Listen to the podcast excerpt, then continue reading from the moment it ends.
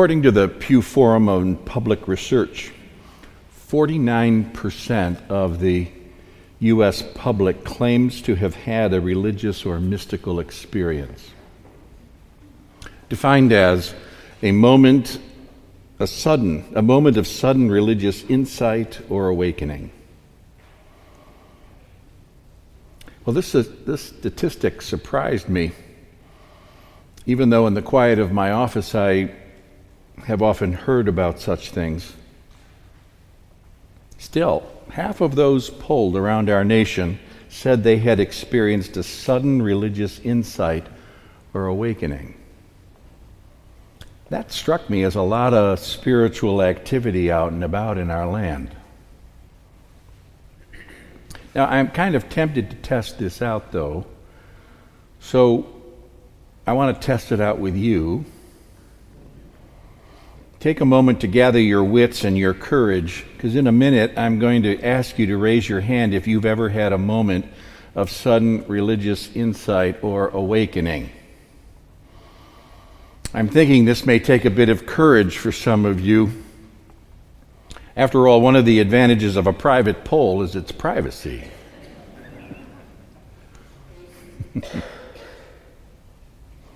For some reason, many of us are embarrassed to reveal anything about our spiritual life. It feels, I don't know, tender, makes us feel vulnerable. But I won't be asking you about the details of your experience, whether it came in the form of a dream or a vision or a startling intuition or a profound and transforming sense of awe and wonder, perhaps a life changing encounter through music or art or anything else. Just whether or not you've ever had one of these experiences by your own definition. Now, to prime the pump, I'll tell you now that I'll be raising my hand. Now, you might think this doesn't count. But if the poll holds true and you reveal the truth about your experience, we probably could expect about half the congregation to lift a hand. So, are you ready? If you've ever had a moment of sudden religious insight or awakening, will you please raise your hand? Yeah. If it helps, don't look around, you know.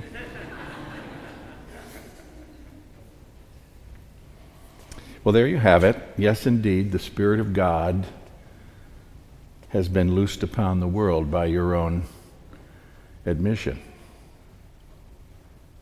Now, I'm certain if we unpacked everyone's experience, we'd have a very large and interesting array of stories. I know that's the case, at least anecdotally, given the sampling I've heard in my office and over lunch. Spiritual experience has made quite a comeback from out of the wreckage of modernism and militant secularism contrary to the patterns of the last half of the 20th century, we now seem to be moving into a more fluid time, a time of much greater acceptance of matters of transcendent spiritual concern, even if there's less certainty around traditional religious forms and hierarchies. Poll after poll are accumulating the evidence for this. And you know, I'm thinking that potentially this situates a place like Christ Church quite strategically in our cultural moment in such a fantastic multicultural world class city. And I think we have an opportunity to recover the dynamism of our ancient scriptures that had suffered some calcification through a deadly combination of two dimensional, churchy, sentimentalized, and manipulative patterns of interpretation. We are in a process of releasing them to speak on their own terms rather than on our terms. For instance, in today's readings, we have three references to profound, life changing spiritual events in the lives of three different people, spanning over perhaps seven or eight hundred years. Isaiah is thunderstruck by glory while worshiping in the temple. Holy, holy, holy is the Lord of hosts, he hears. The whole earth is full of his glory. And Paul references how he encountered the living God, even he, the least of all of the apostles, as he puts it. unfit to be called an apostle because he persecuted the church. But his holy encounter turned him inside out. And Peter, the professional fisherman who in today's story had fruitlessly put out hard effort for many hours, as he said, Master, we have worked all night long but have caught nothing. Peter wound up falling on his knees in stupefaction after his meeting Jesus on the shore, who had told him to cast his nets into the deep water.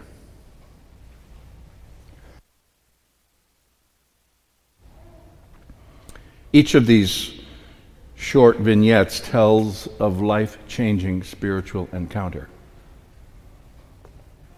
Though the language and cultural context span nearly a millennium, they each speak to authentic human experience of the mystery that lies behind our material senses. As those of you who raised your hands earlier know, these experiences are hard to capture in words. That's certainly true for me. It is very hard for me to find the right set of words that adequately describes what I have experienced.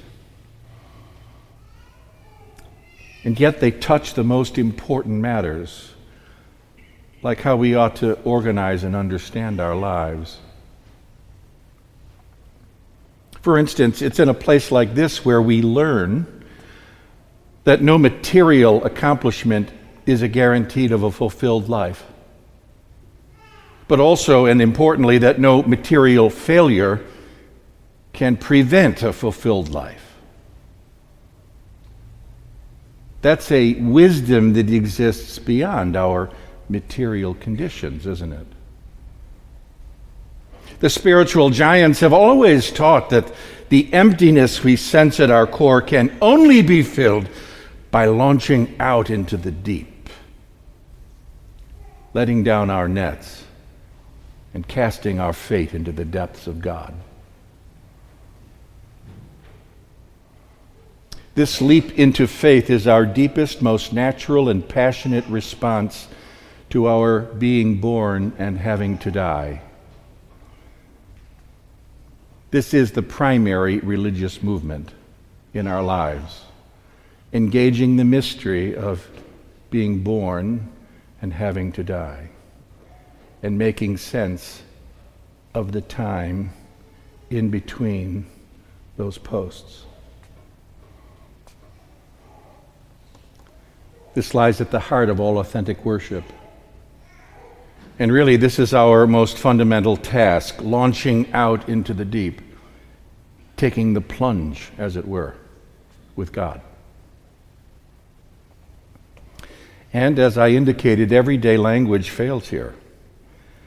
That's why, friends, we engage in ritual activity, why we use art and beauty to help make the translations between the heart and the mind and the soul, why our forebears invested so much into this space, and why we value excellent, inspiring music, and why we teach this language to our children.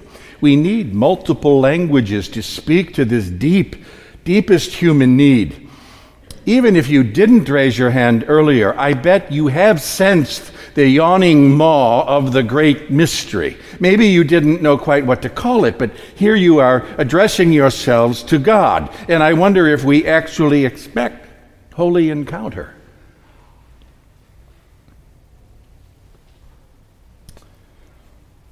This being Black History Month, I was reminded of a story Martin Luther King Jr. told about his own leap into the deep. You'll recall that he was thrust into civil rights leadership in Montgomery, Alabama, after Rosa Parks had made her decision not to move to the back of the bus. The community formed a, a new organization to lead a bus boycott and chose as a compromise candidate the new minister in town, King, who was then just 26 years old. All you millennials take note. Not to mention all you Xers and boomers, too. Well, as soon as King's leadership was announced, the threat from the Ku Klux Klan and the harassment of the police began. He was arrested for going 30 miles per hour in a 25 mile per hour zone and thrown into jail. Afterwards, late at night, he wondered if he should resign his post. The phone rang at home. The voice, employing the notorious N word, said, We're tired of you and your mess now, and if you aren't out of this town in three days, we're going to blow your brains out and blow up your house. That's what they said to him over the phone. And King then tells of sitting staring at an untouched cup of coffee, trying to think of a way out. He needed a way out of what he was in. In the next room lay his sleeping wife along with their newborn daughter. Here's how he remembers it in his words. And I sat at the table thinking about that little girl and thinking about the fact that she could be taken away from me at any minute. And I started thinking about the dedicated, devoted wife who was over there asleep. And I got to the point that I could not take it anymore. I was weak. And I discovered then that religion had to become real to me. And I had to know God for myself. This is a preacher coming to terms with what he's been talking about. I know what that's about.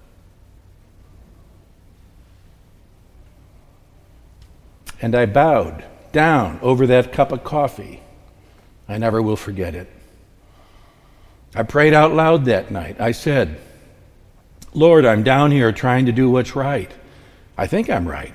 But Lord, I must confess that I am weak now. I am faltering. I'm losing courage. And it seemed at that moment that I could hear an inner voice saying to me, Martin Luther, stand up for righteousness, stand up for truth, and lo, I will be with you, even until the end of the world. I heard that voice of Jesus saying, Still to fight on. He promised never to leave me, never to leave me alone. No, never alone, never alone. He promised never to leave me, never to leave me alone.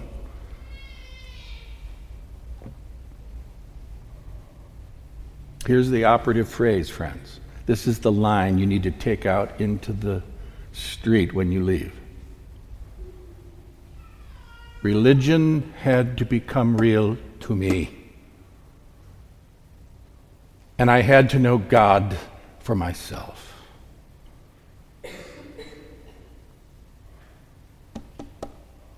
That was the moment Martin Luther King Jr. launched out into the deep.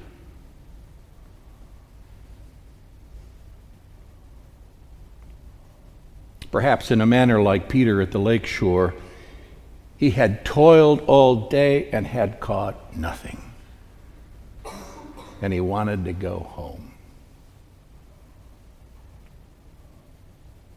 He heard God's voice say, Try it again. Only this time, go way out into the deep water. Let your nets down there.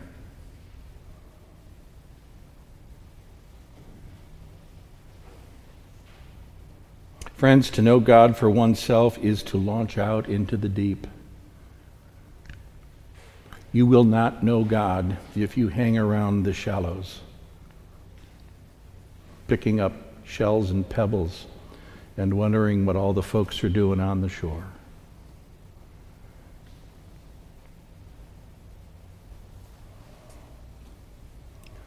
We're all invited to go out into the deep water and there's no special time to receive the invitation, you'll notice. Peter and his friends heard this while engaged in their day to day work. They were fishermen, they were fishing. Martin King's story is dramatic in its context, but the fundamental issue is the same. Millennia before, Isaiah heard God's voice, causing him to proclaim, Woe is me! I am lost, for I am a man of unclean lips. God cleansed and held him still and sent him out as a powerful witness for righteousness and truth. We all have our own story to tell on this. Most of us in this room aren't going to be following in the steps of Martin King exactly or Isaiah exactly, but we each have our own path to tread.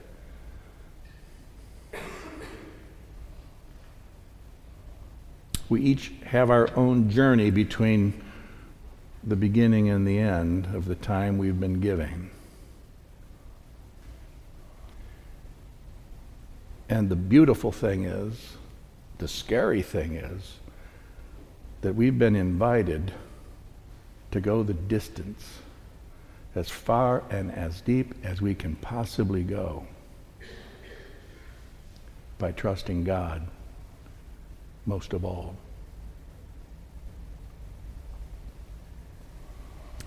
Religion had to become real to me.